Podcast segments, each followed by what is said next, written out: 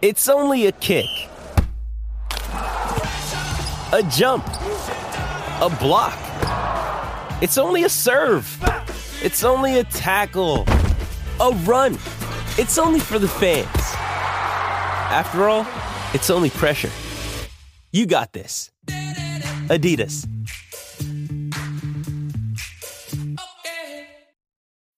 When you need mealtime inspiration, it's worth shopping Kroger, where you'll find over 30,000 mouthwatering choices that excite your inner foodie. And no matter what tasty choice you make, you'll enjoy our everyday low prices, plus extra ways to save, like digital coupons worth over $600 each week. You can also save up to $1 off per gallon at the pump with fuel points. More savings and more inspiring flavors make shopping Kroger worth it every time. Kroger, fresh for everyone. Fuel restrictions apply.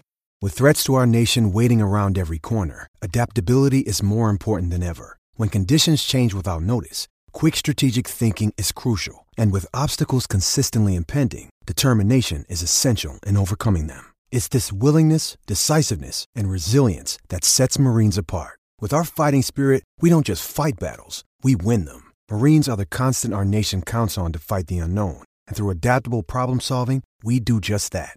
Learn more at marines.com. the U.S. Women's Soccer Show from Goal.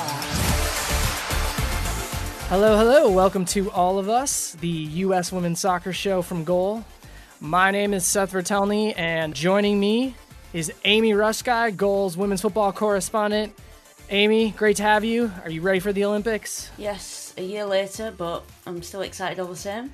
Absolutely. Alongside us, also, somebody who has two more Olympic gold medals and one more World Cup than the two of us combined, Amy. Somebody who was also quite good at keeping soccer balls out of the net during her day. It is former U.S. women's national team goalkeeper Hope Solo. Hope, great to have you. Are you ready for the Olympics? Thanks for having me. And yes, it's about time. Yes, a year later, we're finally doing it. Today on our show, we are going to do an Olympic preview. The U.S. women's national team, why they're such heavy favorites, why they're so good, do they have any weaknesses? After that, we are going to get into the U.S.'s group. We've got Sweden, Australia, and New Zealand who are looking to challenge them in the group phase. And then finally, we're going to talk about the other two groups, whether any other team outside of the U.S.'s group can challenge them. So let's get into it. The team we're going to talk the most about is the clear favorite for the gold medal, the U.S. women's national team. They are heavy favorites uh, for many reasons, which we will dive into. But first, 44 games unbeaten. They have not lost a game since January of 2019. Of course, there was that whole pandemic thing in the middle, so that stat isn't quite as impressive as it seems, but still fairly impressive nonetheless. And Vlatko Andonovski, after taking over for Jill Ellis, has won 22 of his 23 games in charge. That one game he didn't win was a draw against Sweden, which we'll get into a little bit later. But that's the best start any U.S. women's national team coach has ever had. Hope, let's start with you. Why is this team so good? You look at the players. I mean, spectacular players all across the board. I don't see one weakness on this side. They shouldn't lose. They absolutely should not lose because of the talent on the field. Now, the coach, and everybody I know, everybody I've spoken to, players and coaches alike, have a lot of respect for Vlatko. But I think it's very important to keep in mind this is his first international tournament. So what I have seen in my experience is it's not always about the coach. The coach, the manager can bring those details. They can help teams win. Absolutely. But I have also seen teams win without the organization skills of certain managers. So I'm really curious to see how Vlatko is going to do in his first international tournament. I have heard and I've seen a little bit of the uh, of the nerves, um, a little bit of a lack of organization going in to Japan, and I've seen it with every single coach I've ever played for before every major tournament. We have to remember managers and coaches they get nervous too. And that's not necessarily a bad thing. It just means that they care as well. Right. And uh, we do have to remember Vlatko's been in charge for a long time, and he thought that his first major tournament was going to come like nine months after he was hired. But instead, now we're at almost two years after he was hired. So uh, you did mention that this team doesn't have many weaknesses. I still want to try to come up with some though. There have to be something that other teams can look at and say, okay, this is this is how we're going to get at this team. This is how we could potentially win or get a result against a team that hasn't lost in two and a half years. So, what could teams look at and say, all right, this is a way that we can exploit this team? Player for player, I don't see any weaknesses. I don't see a lot of holes in the defense. However, they have not been challenged defensively in a very long time. I think the last real uh, challenging game probably happens in the She Believes Cup. But other than that, I, I can't wait to see how they defend as a team. Are they going to continue to press? Are how the back line are they going to play high? Are they going to drop too low? A lot of major tournaments, you see defenses start to drop back too far. So I, I hope that Vlatko has been through that with players. I know Becky Sauerbrunn, as spectacular as she is, she has a tendency early on in the tournaments to, to start her line very, very deep, which gives teams like Japan a lot of space to play in front and it allows for outside shots. But again, those are minor issues that I expect to see get better and better throughout the tournament.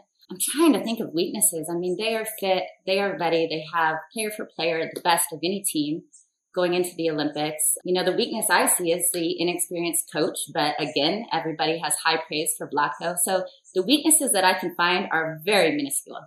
If you're an opposing team and you're looking at the US, I think the one thing that you do have to look at is Julie Ertz.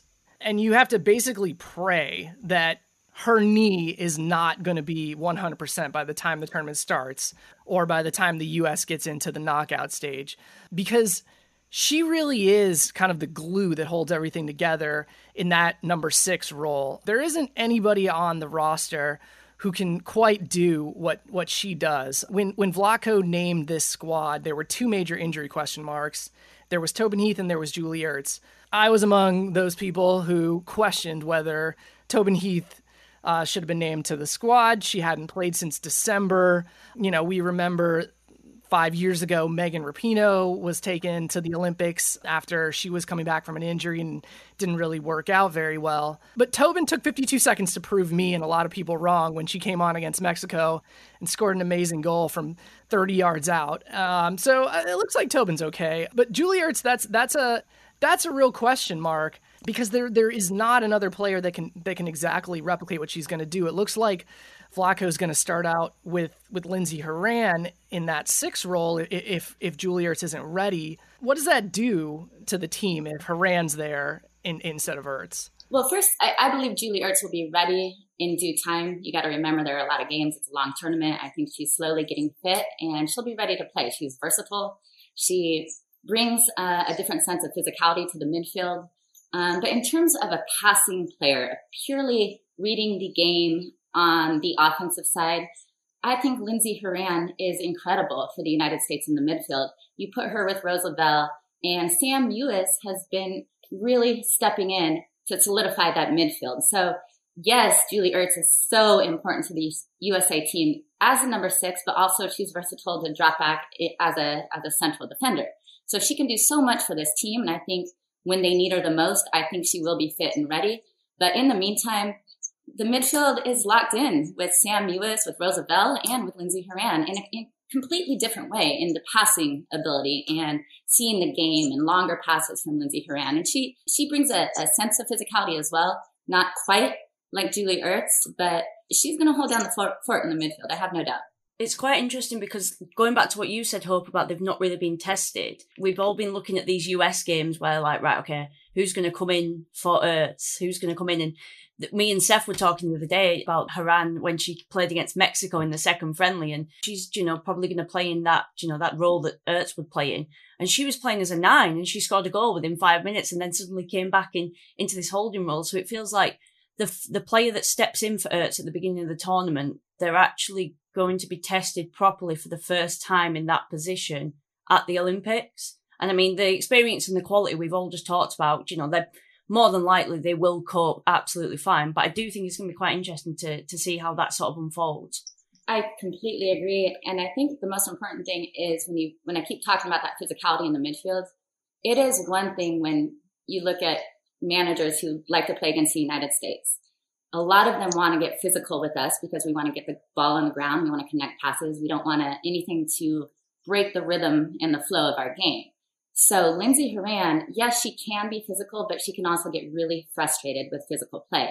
Julie Ertz, she is begging for that physical play. And I think that's also what brings like so much excitement in the defense. I mean, she fires everybody up and she goes in hard for the tackle and she comes in slide tackling. She covers back defensively. She's kind of that heart and soul of the team. And absolutely they will miss that because she fires everybody up. And you're right, Lindsey Horan and the rest of the midfield will be tested early on, and I, I, can't wait to see how they respond. Yeah, somebody else who's who's not often tested, Alyssa Naeher. You know, in some of these friendlies, she just kind of sits back there and, and and just like all three of us just watches the game. I'm wondering, Hope, we've seen Naeher really grow into this role as the team starter. Of course, she kind of made her reputation in, in the 2019 World Cup with that penalty save in the semifinals against England but she does occasionally show the propensity to make some mistakes. So I'm, I'm wondering, Hope, you know, you've seen Alyssa kind of grow. She was your backup.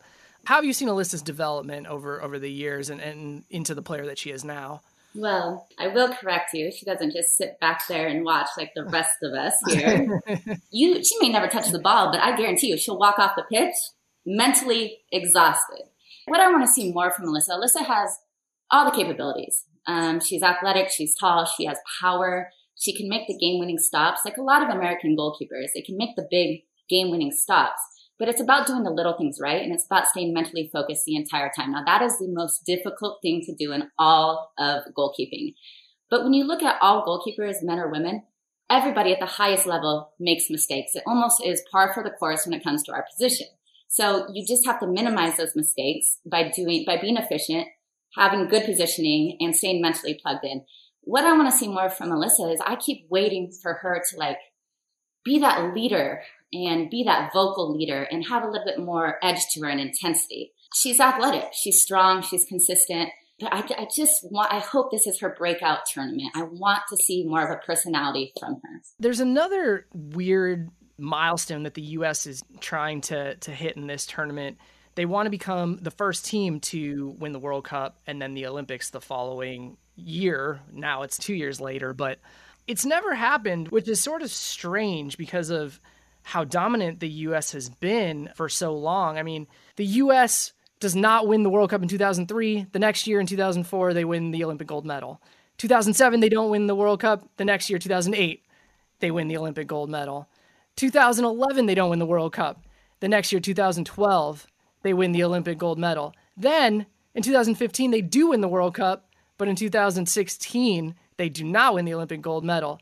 Do you think that this is is it just a a coincidence or, or, or why has it been so hard for for a team to just win both of these tournaments back to back? Well, the way you went through it made my heart get really excited and then, yeah. oh, shoot, we didn't look. Let me put it in simpler terms. The last World Cup before we won the World Cup in 2015, we hadn't won the World Cup since 1999. So you can't win back-to-back tournaments if you don't win more World Cups. You have to first win the World Cup and then the Olympics. So if we hadn't won the World Cup for a decade and a half in 1999 and not again until 2015, that's only two opportunities to do so until the 2019 team won, and now they have an opportunity to do it this Olympics. So there's really not a lot of opportunity. We can't forget that. We hadn't won the World Cup for 15 years. The second aspect to it is, of course, it's difficult to, win back to back major tournaments. We were ill prepared in Rio in 2016 after coming off the 2015 World Cup for a number of different reasons, not just on the player side, but on the manager side as well. We were completely ill prepared and we honestly didn't deserve to probably even medal. We didn't go into the tournament mentally the same way as we did for the 2015 World Cup. The other side of that is it shows how hard it is to win a World Cup. There are more teams. I believe the tournament is more intense. The Olympics is more about your country and it's the spectacle of this, this major tournament with all sorts of sports. The World Cup is solely about soccer and the intensity for that soccer tournament is huge. And it just shows how difficult it is to really win a World Cup, I think. Yeah, it's interesting you mentioned the spectacle of the Olympics too, because this is going to be such a weird Olympics. So many people in Japan don't even want to have the the Olympics, but it's happening. But It's going to be a weird COVID bubble and testing and protocols and isolation and just doing your sport and nothing else. I, I'm curious, Hope, like what your experiences have been like at the Olympics, kind of off the field you know, mingling with at different athletes from different countries and different sports, doing sightseeing. These Olympics are going to be so different. And I would never suggest that something like that is going to affect the US. I know that they're way too professional and, and way too focused, but I'm just curious how you think it's going to affect the athletes at these Olympics just having this more isolated experience. I think it's incredibly sad. One, when you have the opportunity to be a part of something huge like the Olympics, you want to experience it with, with family and friends and those who have made sacrifices to help you get to that point in your life and in your career. It's not just your dream, it's the dreams of your family members as well. It's really, really heartbreaking to be quite honest. I also think there's a good side to it and a bad side to it. The good side is when you're in the Olympic Village, you're walking about two miles to get to the meal room where you can get something to eat. You're exhausted. It's heavy traffic. You know, you're on the bus for an hour and a half to get to the training sites. Now the team, they're going to be isolated in their own hotel. There's no Olympic village.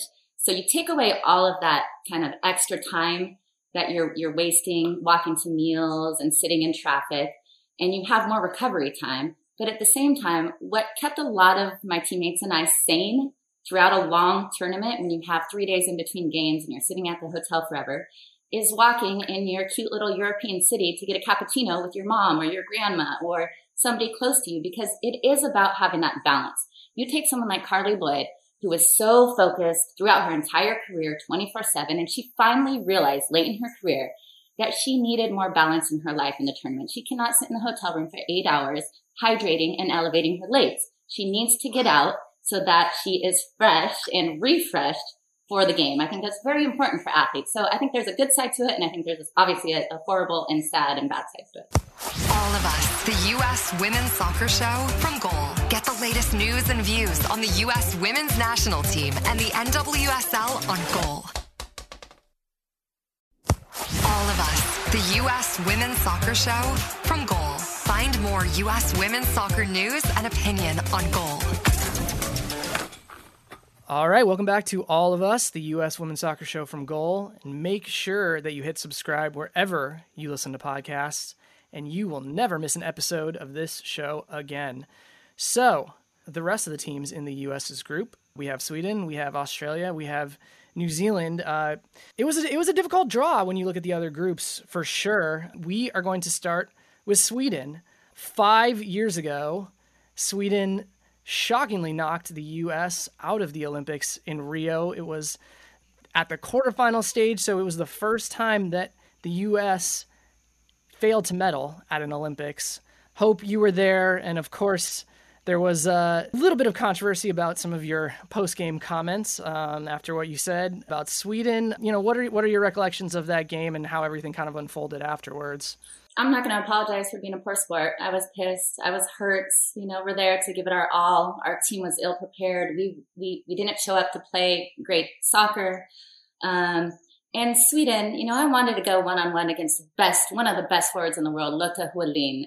I wanted to go up against her to see to see her drop back into her 18 yard box. It was tough because when you're playing for your country at the Olympics, it's about leaving it all on the line. You're playing with your heart and with passion. And to see them drop back defensively, I was pissed. And so I ended up calling them cowards. But, um, you know, all was forgiven and we moved on. And I have great relationships with the Swedish national team and my friends in Sweden still. Yeah. So if you, if you had to go back, you wouldn't, you wouldn't do it any differently?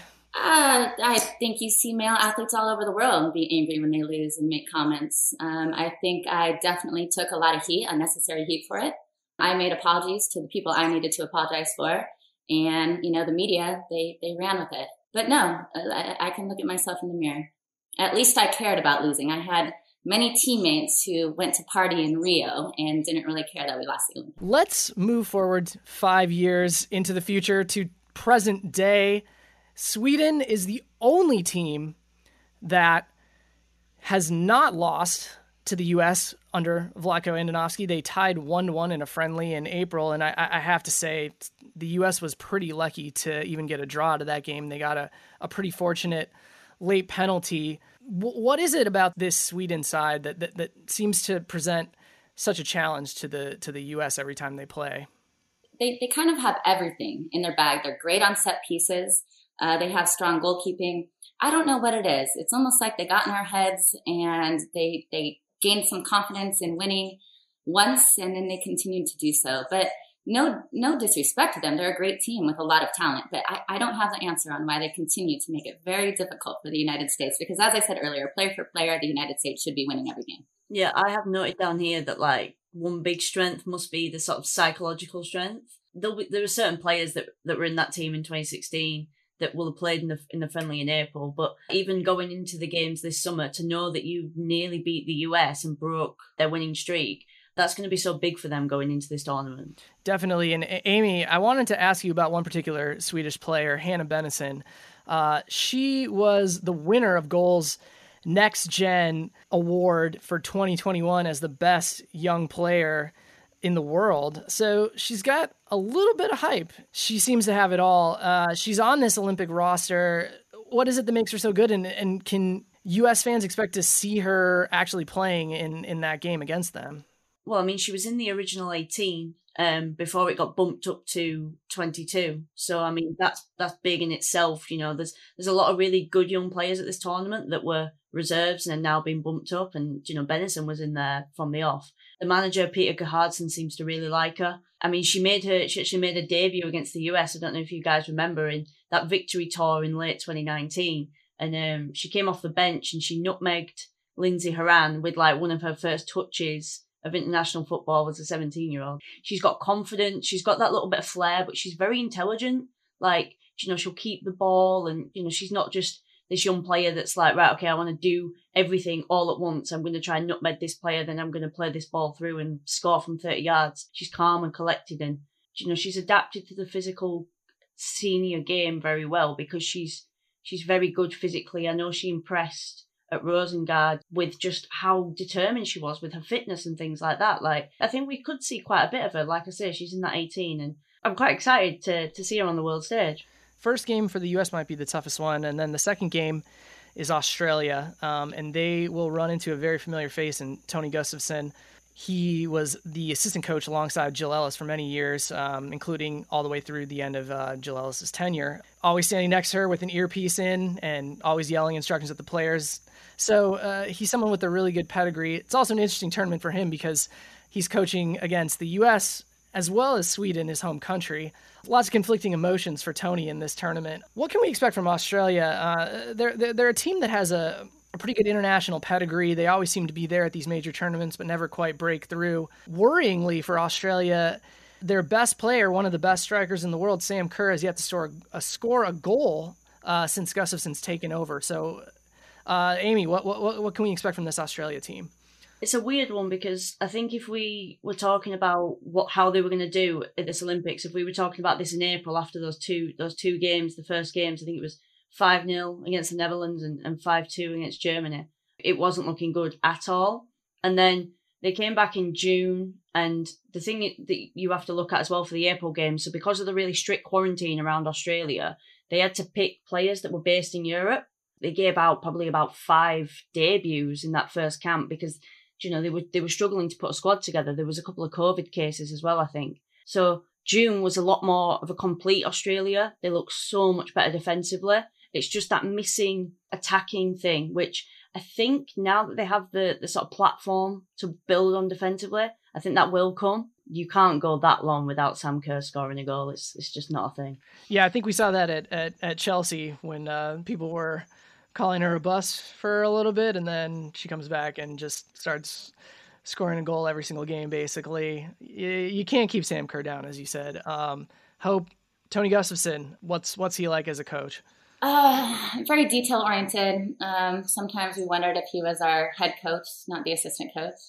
Uh, I, I, say that in all jest because he, he liked to be in charge of the defense. He liked to be in charge of the set pieces. And, and Jill, you know, she was a, a kind of relaxed coach who allowed him to be in charge quite a bit, but he's going to know the U.S. players inside and out. He's going to know what gets in the head of Alex. He's going to know how to take Carli down. He knows the team.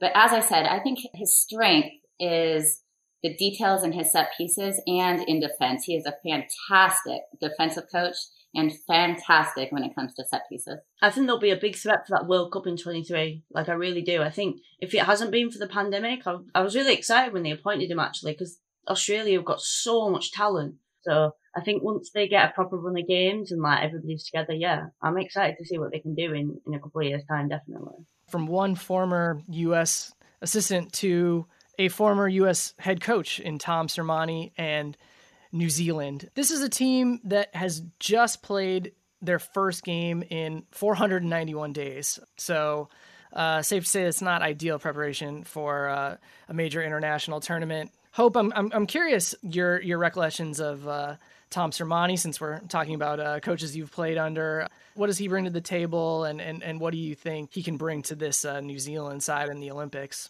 Tom Sermanni is probably my favorite human being in the world the most laid back, relaxed manager, coach that I've ever had. And that is all good and well when you have the right players. When you're coaching the United States and when we're all cutthroat and intense, it, it was a different vibe for us. And maybe we weren't ready for his vibe, but he does fit in somewhere because he has a lot of, he has a wealth of knowledge when it comes to the game, but it's how he implements it. And I think we were such a cutthroat winning team at the time he took over that we wanted more out of practice. We wanted more intensity. But in the end, we knew his knowledge and we knew how intelligent he was in the game. And what I'm happy to see now is, you know, when his players didn't get released from the NWSL, I finally saw the best human being that I've ever known get he was furious. well, as he should be. I mean, I side with with Tom um, with what happened being very unethical and possibly discriminatory. Actually, I do think it was discriminatory. So I do side with him, and I think that can fire them up, and I think that's a positive thing for for the New Zealand side because they have quality players, but they need a little extra. They need something to play for, and possibly if you piss them off and you piss Tom Sermanni off, that might give him a little bit of edge going into group play. Amy, I, I wanted to ask you about a, a, New Zealand player who's actually not going to be on the field, but one who is uh, the inspirational figure for this team behind the scenes. Yeah, it follows on nicely from what from what Hope was saying about when you give them something to play for. And New Zealand have two players that they have to play for. I mean, the first is uh, Rosie White, who plays for the Reign, who has you know been to so many World Cups and, and Olympics, and she's missing through illness kind of a late one. But then the other one is Rebecca Stott, who has got to be one of the most popular players. Like she was here in England playing for Brighton for like, I don't know, four months or something. And within about a month, I remember talking to um, some of the Brighton players and they loved her. Like they absolutely loved her and such a popular figure. And sadly, in, in March, she was actually diagnosed with um, Hodgkin lymphoma, which is a blood cancer. So she's missing and she actually gets um, she finds out on the day of their first game whether she's in complete remission. So I've spoken to some of the New Zealand players in the past couple of weeks, and they're playing for her. They're playing for her, and they're playing for Rosie White. So you know we've seen it over here in Europe with with Christian Eriksen. You know the way that that kind of spurred on Denmark in the Euros for the men, and you know this is something that they can really play for and can inspire them to come out of what is going to be such a difficult group. All of us, the U.S. Women's Soccer Show from Goal. Find more U.S. women's soccer news and opinion on Goal. All of us, the U.S. Women's Soccer Show from Goal. Latest news and views on the U.S. Women's National Team and the NWSL on Goal. Welcome back to all of us, the U.S. Women's Soccer Show from Goal. Don't forget to subscribe because we will have new episodes as long as the U.S. is at the Olympics. I want to speak about the other two groups Group E, Canada, Japan, Team GB, and Chile, as well as Group F with China, Zambia, Brazil, and Netherlands. Eight teams of the 12 will make it through to the quarterfinal stage. The top two teams, as well as the top two third place finishers. So it's a very forgiving group stage. I want to talk about Group E first Canada, Japan, Team GB, and Chile. Amy, as our resident Team GB expert, is going to have a lot of thoughts on that particular team. For US fans who, who might not have been paying attention, um, they might remember England as the team that gave them perhaps their biggest challenge at the last World Cup, uh, taking them all the way to the to the end at the the semifinal round, and and the U.S. required uh, a late penalty stop from Alyssa Naeher in the semifinal to get through. Now, in addition to England, this team has Scotland, Northern Ireland, and Wales to choose from. So, Amy, surely now they're just an incredible super team, right? Well, I wish I could tell you, but we haven't seen them play, so I have no idea. Resident Team GB expert has no idea. Doesn't really uh, live up to your billing there, Amy. No, I mean they've played one game, um, and it was behind closed doors um, on Wednesday against New Zealand, who haven't played a game in nearly 500 days. So they did win three 0 but how much you can read into that is you know, up to you, I guess. To to kind of sum up for people that haven't followed what Team GB have been doing this year, a lot of people in the US will know that Phil Neville is now the, the head coach of Inter Miami in MLS. Uh, he was meant to lead Team GB this summer, although it hadn't yet been announced.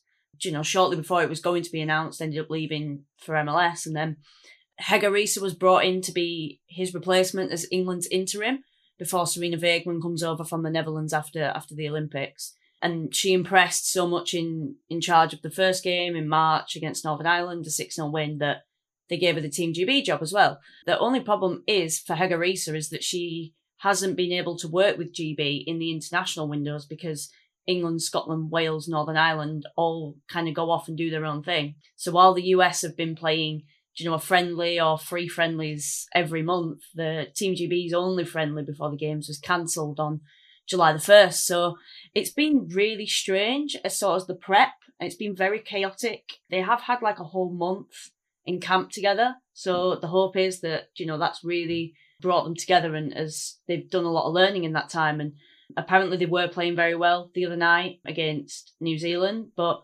yeah, it's really strange because, like I say, we're going to have to see. But the players they brought in that aren't English, for those that don't know, it's uh, Sophie Ingle from Wales, who was part of the Chelsea team that won the league and the cup and reached Champions League final. Caroline Weir, who plays for Manchester City, who is absolutely just top class, um, oozes class in midfield. And um, a player that I know that you really like, Hope, is uh, Kim Little. I'm very happy to be part of the Kim Little fan club with you. I mean, the greatest player you play with, I think it was you said? Uh, one of the best teammates, greatest player yeah. up there with Jess Fishlock, honestly. There's some great players in there. Like I say, it's just going to be how they come together as a team under a new manager, and it's going to be basically wait and see what happens, I guess, in a way. Yeah, so the other three teams, we have Chile. Their best player actually is their goalkeeper, Christiane Endler, who uh, fans will remember turned in an incredible performance against the U.S. Uh, they could have U.S. could have won 8-9-0 in that game, and it was a pretty close score throughout. Also, we have Canada, we have Japan. Japan is is always going to be a threat at these international tournaments. Canada or Japan, do we think that either of them have the ability to to win gold at this tournament? Canada, I've been slightly disappointed when I've watched them. I mean, England played Canada in April, and honestly, it was absolutely dreadful. Actually, the game, like there was, I don't think there was a single chance created in the game, and Canada won two 0 from two defensive errors from England. So I do look at Canada's team and I think, wow, like on paper, you've got so much talent, and then you know, it just seems to be that sort of creative spark. I mean, they were missing Christine Sinclair to be fair for that game, but I think they drew nil nil with Brazil in June when she was back. So it seems to be sort of putting all the pieces together for Canada, and it just seems like we're waiting for that to, to happen so they can push on from bronze. Japan. This is a team we're always used to to seeing play really eye catching soccer, great style. Um, always a lot of players who are good on the ball. What can they do at this tournament? I mean, I think I think the this group's really open because I think that like there's not like an obvious winner of the group. So I think it's going to be really interesting. I think that Japan Japan are full of confidence because they've been playing games against relatively low ranked teams recently, and then they beat Australia one 0 the other day. It was a bit stickier, just a penalty, but they're playing well and got some great players in that team. You know, you got Kumagai in defence, who's absolutely class, and Iwabuchi in midfield, who is an absolute magician. So I mean, if they can win the group, then you know, and have a, a nice path to getting all the way to that gold medal match, then anything can happen. Yeah, and in Group F we have China, Zambia, Brazil, Netherlands. Got to start with Zambia. If you're looking for an underdog, the Olympics are all about underdog stories. You've got Zambia. They are ranked 104 in the world right now. Most of their players come from the uh, Zambian Domestic League, which is a semi-professional. It will be it will be very interesting to see how they do in this group. You've got China, you've got Netherlands and Brazil. Probably on paper, this is the weakest group. Although um, we've seen Netherlands and Brazil, and you know China more in the past uh, do big things at international tournaments. What are you looking for in this group? What who's the best team, and and, and who could potentially uh, make a run to the gold medal game? I think the Netherlands look good. The World Cup final two years ago, they had a pretty decent game plan against the US, and you know, the the penalty doesn't happen, you know, you'd like to see what happens in that game. I think, yeah, they've got a lot of good players, and I mean, you don't really write off a team that's got Vivian Miedema up front. I don't think. Yeah, this is an interesting group. You know, I, I want to see a, a, a inspirational feel good story from Zambia. I want to see them put together a great game and feel proud and good about themselves. I don't want to see an 11-0 game. I expect China to come out, but you never know what to expect from China. They can be so organized and so talented, and then sometimes they just they don't know how to put the ball in the back of the net often.